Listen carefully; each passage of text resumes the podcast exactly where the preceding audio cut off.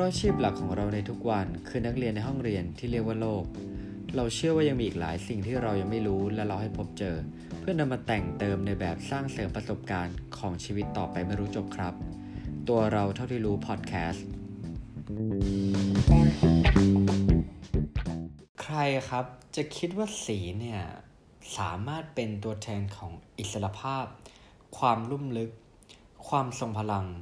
หรือสะท้อนความหมายการเชื่อมโยงอดีต และมรดกของพื้นที่ใดพื้นที่หนึ่งได้ เราเคยมีความเชื่อมั่นมากขึ้นครับ เมื่อวันไหนเราได้ใส่สีเสื้อมงคลประจำวัน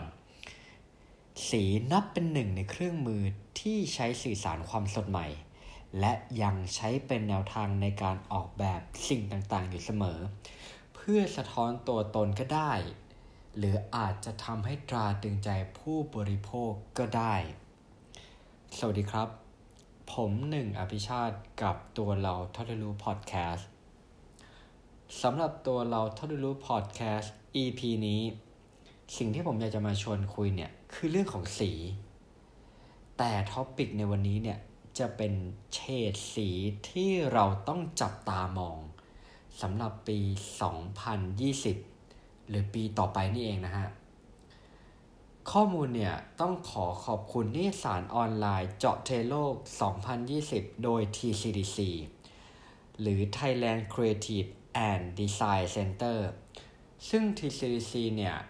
ทุกๆปีเนี่ยก่อนจะสิ้นปีอย่างช่วงตอนนี้เนี่ยเขามักจะทำนิสานออนไลน์เพื่อเป็นการคาดเดาหรือพูดถึงเทรนด์ในปีตัดถัดๆไปนะฮะ เพื่อให้เราได้มาศึกษา มาประยุกต์ใช้และเตรียมพร้อมรับมือสิ่งใหม่ๆ ที่กำลังจะเกิดขึ้นสำหรับสีที่อยากจะมาชวนคุยกันในวันนี้เนี่ย มีด้วยกันถึง 6 เฉดสีที่น่าจับตามองของปี 2020 ครับคุณผู้ฟัง ก่อนอื่นก่อนใดเนี่ยผมขออนุญาตอ้างอิงข้อมูล จากคุณสุวัสเดนซึ่งเป็นผู้อำนวยการฝ่ายการตลาดด้านสีแห่งเชอร์วินวิลเลียมส์ ซึ่งเป็นบริษัทผู้ผลิตสีที่ทำการศึกษาวิจัยวัฒนธรรม pop culture ทั่วโลกนะฮะ มองวิวัฒนาการด้านสีจากปีที่ผ่านมา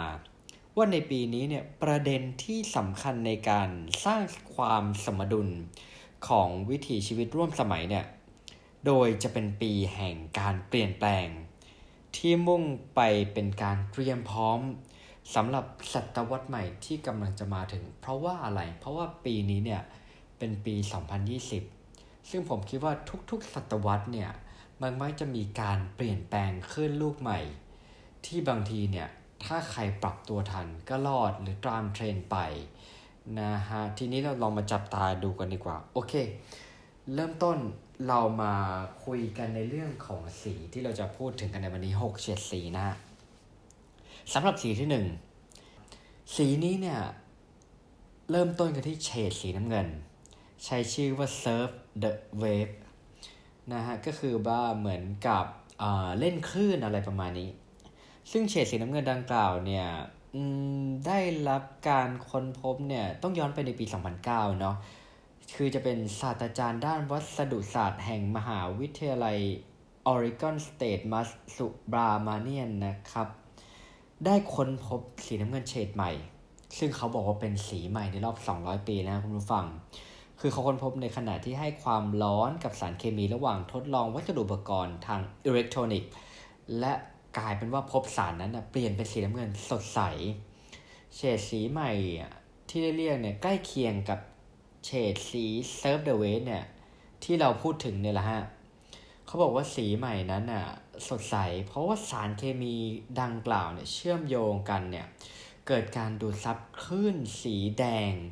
และสีเขียว ได้อย่างสมบูรณ์ คือผมมองนี้เวลาสี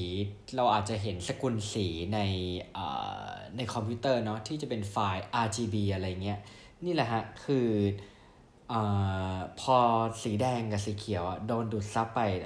มันกลายเว่กลายโทษครับ กลายเป็นว่าจะมีเพียงสีน้ำเงินเท่านั้นที่จะสะท้อนออกมาความ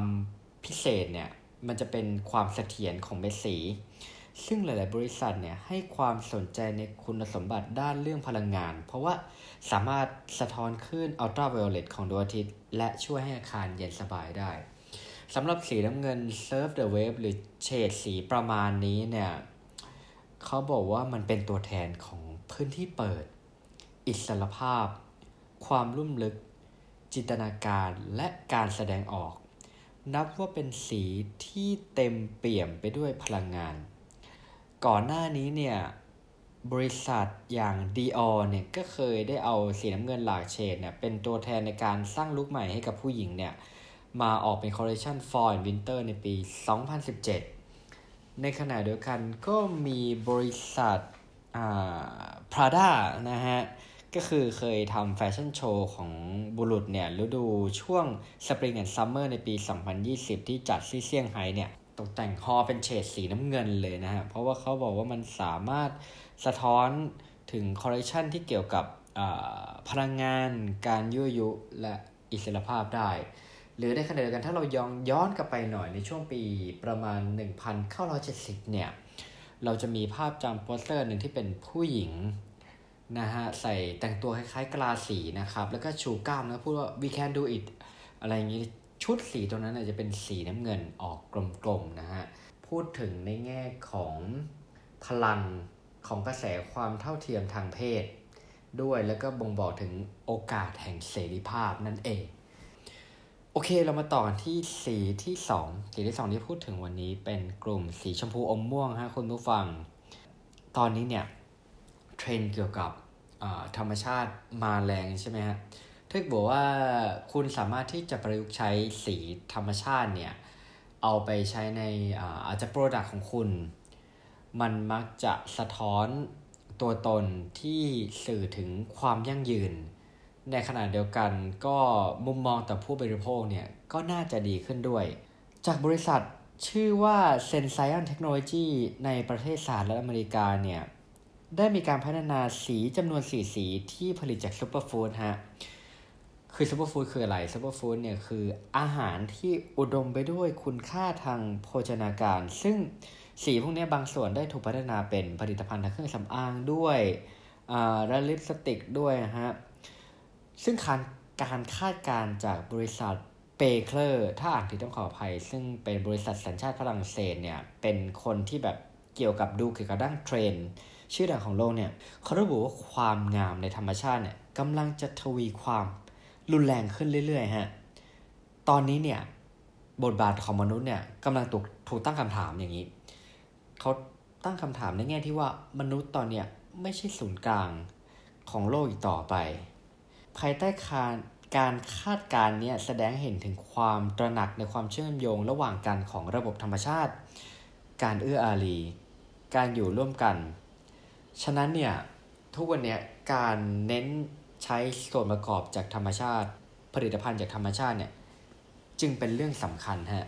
อย่างตัวอย่างเนี่ยก็จะมีในฝั่งแฟชั่นของ Billabong เนาะเขาเคยเปิดตัวโฆษณาชุดหนึ่งนะฮะ ชื่อว่า Creator of Color แสดงให้เห็นการเดินทางของนักเล่นเซิร์ฟฮะ ด้วยภาพที่ดูแบบ เหมือนความฝันเพราะย้อมฉากไปด้วยแบบ สีชมพูอมม่วงซึ่งจริงเป็นเทคนิคของการถ่ายทำนั่นแหละฮะเขาสร้างโลกจินที่เหนือบรรยากาศ ซึ่งตัวนี้เนี่ยเขาบอกว่าคอลเลคชันเนี้ยสิ่งที่เขาต้องการแสดงให้เห็นเนี่ยคือเป็นเรื่องของตัวตนเหมือนกัน หรือ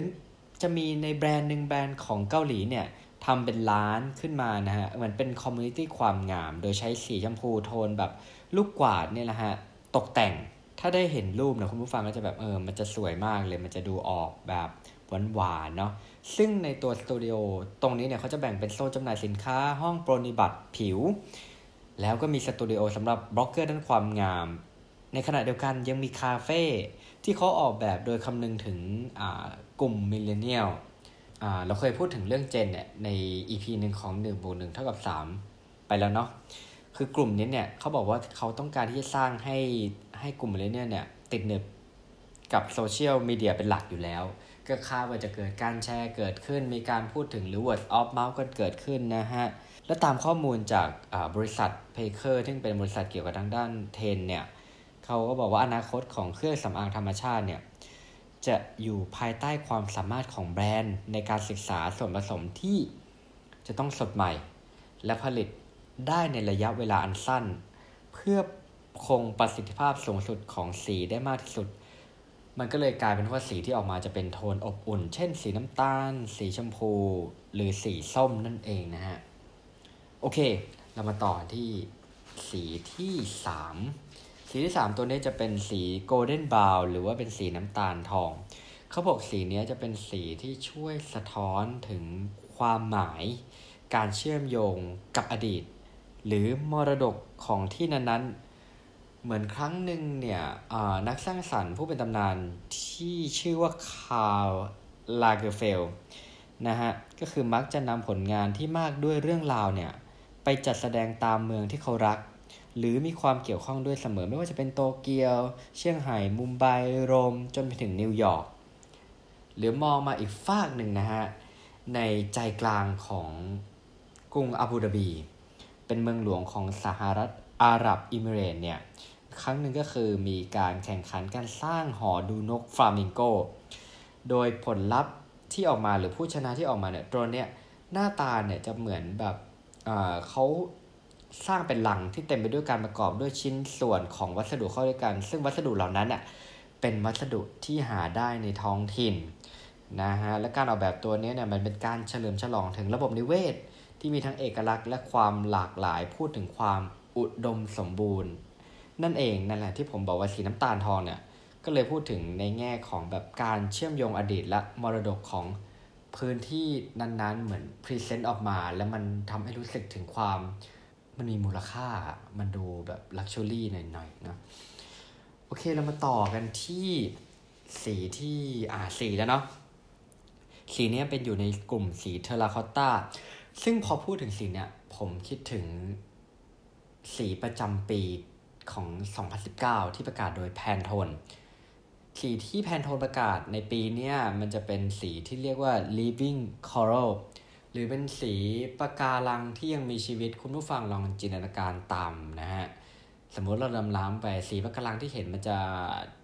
ถ้าสวยๆหรือมีชีวิตเนี่ยมันจะออกเป็นสีชมพูอ่อนๆ ออกนุ่นๆหน่อย ซึ่งทำให้ผมคิดถึงกลุ่มสีที่เราพูดถึงสีที่สี่คือสีเทอราคอตตาตัวนี้เนี่ย เขาบอกเป็นเทรนสีที่สืบมาจากตั้งแต่ปี 2019 จนถึงปี 2020 และมีการเติบโตขึ้น มีวิวัฒนาการไปสู่กลุ่มสีที่เป็นสีดินเผานะฮะคำว่าดินเผาเนี่ยมาจากภาษาอิตาเลียนที่หมายถึงการอบดิน ดินเผาเนี่ยอาจจะมาในแง่ของอภาชนะแจกันถ้วยชามอื่นๆนะฮะเขาบอกว่าช่วงสีที่มันอยู่ในช่วงสีส้ม และสีน้ำตาลเนี่ย มักจะให้ความรู้สึกอบอุ่น เป็นอมตะ แฝงด้วยวัฒนธรรมดั้งเดิมนะฮะ เพราะว่าเป็นสีของโลกและของธรรมชาติเนี่ย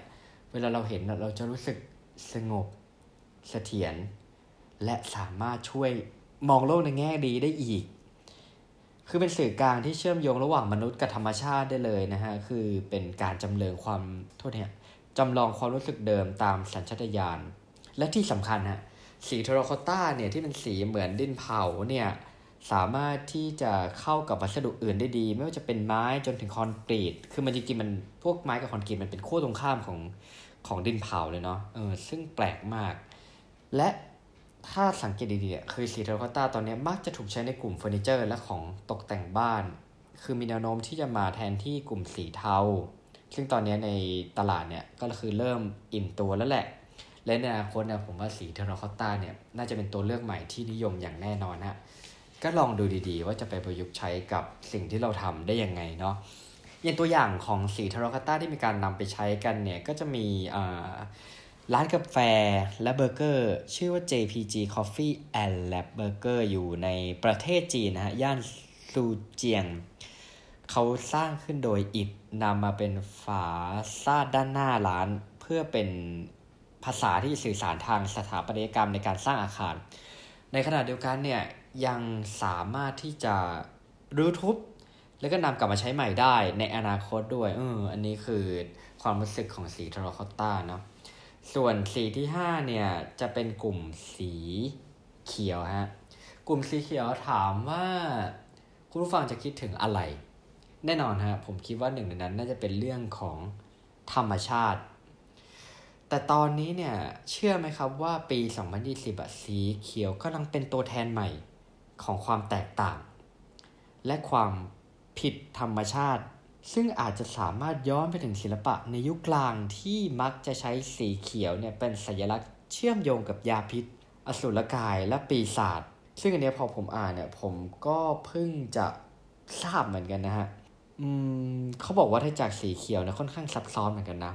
มีความแปลกแยกแตกต่าง แต่ในขณะเดียวกันก็มีความล้ำหน้า และก็ทรงพลังอย่างมากนะฮะดังที่เห็นว่าสีเขียวอ่าถ้าฤดูกาลก่อนนี้เราจะเห็นสีเขียวสะท้อนแถสะท้อนแสง ซึ่งมันเป็นการที่แบบเป็นข้อพิสูจน์หนึ่งที่พูดถึงความสำเร็จที่ในการใช้สีเขียวในแง่มุมอื่นๆ มาเป็นสีที่ 6 สีที่ 6 เนี่ยเขาที่ผมอ่านมาเนี่ยฮะเขาค่อนข้างให้ความสำคัญ และพออ่านในเนื้อหาเนี่ยรู้สึกว่าเออ มันสำคัญจริงๆฮะคุณผู้ฟัง สีที่ 6 เนี่ยเขาเรียกสีว่า neo mint คือจริงๆ มันอาจจะมองเป็นแขนงหนึ่งของสีเขียวก็ได้นะ แต่มันจะเป็นสีเขียวที่ลองจินตนาการภาพคือมันจะแบบออกอ่อนๆนวลๆออกครีมครีมแบบ soft ลงมานะฮะเขาบอกว่าสำหรับปี 2020 เนี่ย การคาดการณ์ของ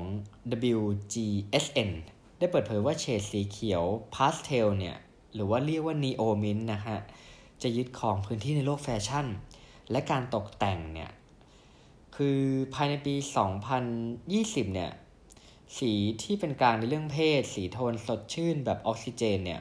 ให้ความรู้สึกลงตัวจากการผสมผสานของเทคโนโลยีวิทยาศาสตร์และธรรมชาติเข้าด้วยกันเนี่ย สีเนโอมินเนี่ยเป็นสีหนึ่งที่น่าติดตามฮะ คือข้อดีของเนโอมินเนี่ยมีอะไร คิดถึงจินตนาการถึงสีเขียวพาสเทลแล้วกัน เป็นเฉดสีที่สามารถใช้งานข้ามกลุ่มอุตสาหกรรมได้อย่างไม่เคยเขิน ทุกวันนี้เนี่ย ในสายตาผมผมเราจะเห็นการคอสกันหรือการข้ามกันในอุตสาหกรรมต่างๆ ค่อนข้างเยอะ ซึ่งบางอุตสาหกรรมเนี่ย มันดูไม่เข้ากันไม่เข้ากัน แต่มันก็สามารถมาเชื่อมโยงกันได้นะฮะ คือเขาบอกว่าสีเนโอมินเนี่ยเออสามารถปรับใช้ได้หลายรูปแบบเลยนะ แล้วก็เป็นการประสานกันของเทคโนโลยีและธรรมชาติเนี่ยแล้วก็ท่อนนี้ที่ผมชอบมากเลยก็คือว่า ตัวสีนีโอมินเนี่ย สามารถที่เข้าไปแต่งเติมบรรเทาและผ่อนคลายความรู้สึกในการเข้ามาของพวกนวัตกรรม ปัญญาประดิษฐ์หรือ AI ด้วย ในยุคที่เราเนี่ยออนไลน์ตลอดเวลานะคุณผู้ฟัง สีนีโอมินเนี่ยอาจจะเป็นหนทางหนึ่งในการช่วยลดความเครียด และเป็นกังวลก็เป็นได้นะฮะ โดยที่องค์กร WGSN เนี่ยแนะนำให้ใช้คู่กับสีเทาเพื่อนำเสนอความทันสมัย อันนี้ถ้าใครมองในแง่ของคนที่กำลังทำมองในแง่ของ interface ที่อาจจะเป็นแอปพลิเคชัน อาจจะเป็นเว็บไซต์อะไรเงี้ย ตัวนี้เนี่ย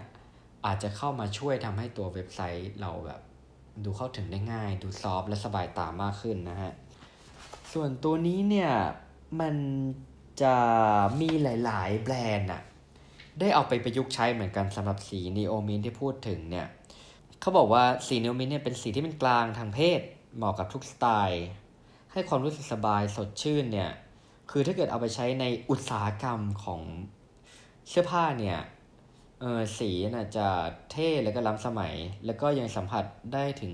กลิ่นอายความเป็นธรรมชาตินะครับผมแบรนด์ระดับโลกที่เข้ามาเล่นตรงนี้เนี่ยมีอะไรบ้าง มีแบรนด์อย่างอ่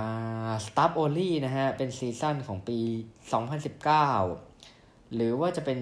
Kenzo นะฮะ ช่วงฤดูใบไม้ร่วงของปี 2019 เช่นกันคือเป็นเป็นการนำเสนอความสนุกและสดใหม่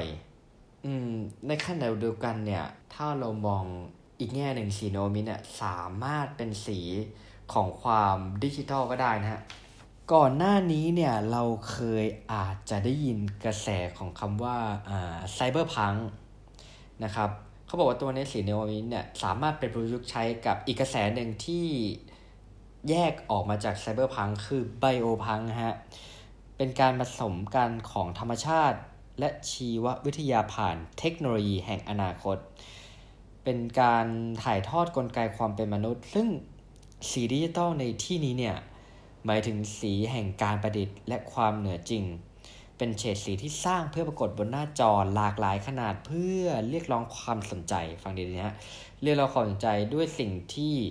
ไม่ดูเป็นธรรมชาติมากพอ กับดูคุ้นเคยในเวลาเดียวกันบางทีเราอาจจะเห็นแบบ อาจจะใช้ในแง่ของบิลบอร์ดหรืออะไรเนี้ยพอพูดถึงเรื่องของอ่าคล้ายๆ cyberpunk เลยเนี่ยสิ่งที่ทำให้ผมคิดถึงนะคุณผู้ฟังลองจินตนาการ feel แบบสีของในเรื่อง Blade Runner ถ้าคุณผู้ฟังได้เคยดูนะ จะสังเกตว่าฉากแบบฉากกลางคืนหรือฉากแสงไฟในเมืองเนี่ยเออมันจะเป็นแบบ feel ประมาณนั้นจริง ๆ แบบสีหลอดไฟสีอะไรเงี้ยซึ่งผมว่ามันมันทำให้ความรู้สึกเราดู soft ลงได้ในระดับหนึ่งเหมือนกันนะ และนี่แหละฮะหกสีที่ผมเอามาพูดถึงในวันนี้มาเดี๋ยวผมจะมาสรุปให้ฟังแล้วกัน โอเคหกสีวันนี้เนี่ย สีแรกเนี่ย คือสีน้ำเงินที่เรียกว่า serve the wave สื่อถึงความอิสระเสรีภาพนะฮะ สีที่สองเนี่ยจะเป็นกลุ่มสีชมพูอมม่วงนะฮะ ตัวนี้เนี่ยจะสื่อถึงในแง่ของสีที่มาจากธรรมชาติ สีที่สามเป็นสีน้ำตาลทอง สื่อถึงความเชื่อมโยงของอดีตและมรดกของพื้นที่นั้นๆสีที่สี่เป็นกลุ่มเทอร์คอตตาหรือเป็นดินเผาที่แบบเป็นจะออกเป็นการเข้าถึงได้ง่าย แล้วก็มักจะเริ่มนิยมในกลุ่มแบบตกแต่งบ้านและเฟอร์นิเจอร์สีที่ 5 คือกลุ่มสีเขียว สีเขียวตอนนี้เริ่มสื่อไม่ใช่แค่ความเป็นธรรมชาติอย่างเดียว แต่เป็นสื่อถึงในส่วนของการแตกแยก แตกต่างก็ได้เหมือนกัน ส่วนสีที่6เนี่ยนีโอมินคือสีที่เราเพิ่งพูดไปถึงเมื่อกี้ก็คือ เป็นการทำให้การเข้ามาของเทคโนโลยีต่างๆเนี่ยดูซอฟลงมีความผสมผสานและทำให้เรารู้สึกว่าเป็นมิตรมากขึ้น ไม่คิดว่าแต่ละสีเนี่ยจะสามารถสื่อถึงอารมณ์ ความรู้สึกของผู้รับสารได้ขนาดนั้นเหมือนกัน ผมหวังว่าสิ่งที่มาชวนคุยกันในวันนี้เนี่ยคุณผู้ฟังน่าจะลองนำไปประยุกต์ใช้ในสิ่งที่ตัวเองทำอยู่ไม่ว่าจะเป็นสินค้า เป็นแบรนด์ หรืออาจจะทำแบบสิ่งที่สื่อสารกับผู้บริโภคออกไป ตามตัวตนที่เราอยากจะสะท้อนผ่านสีนะฮะก็ขอขอบคุณที่รับฟังมาถึงตรงนี้นะครับผมสำหรับ EP อื่น ๆ ของ1โบน1เท่ากับ 3 และตัวเราที่รู้พอดแคสต์เนี่ย ผมและคุณตู้เนี่ยจะมีอะไรมาชวนคุยบ้างเนี่ยก็สามารถรับฟังได้ทาง Spotify YouTube a n c h o r และ Apple Podcast สำหรับวันนี้ผมหนึ่งอภิชาติ กับตัวเราที่รู้พอดแคสต์สวัสดีครับ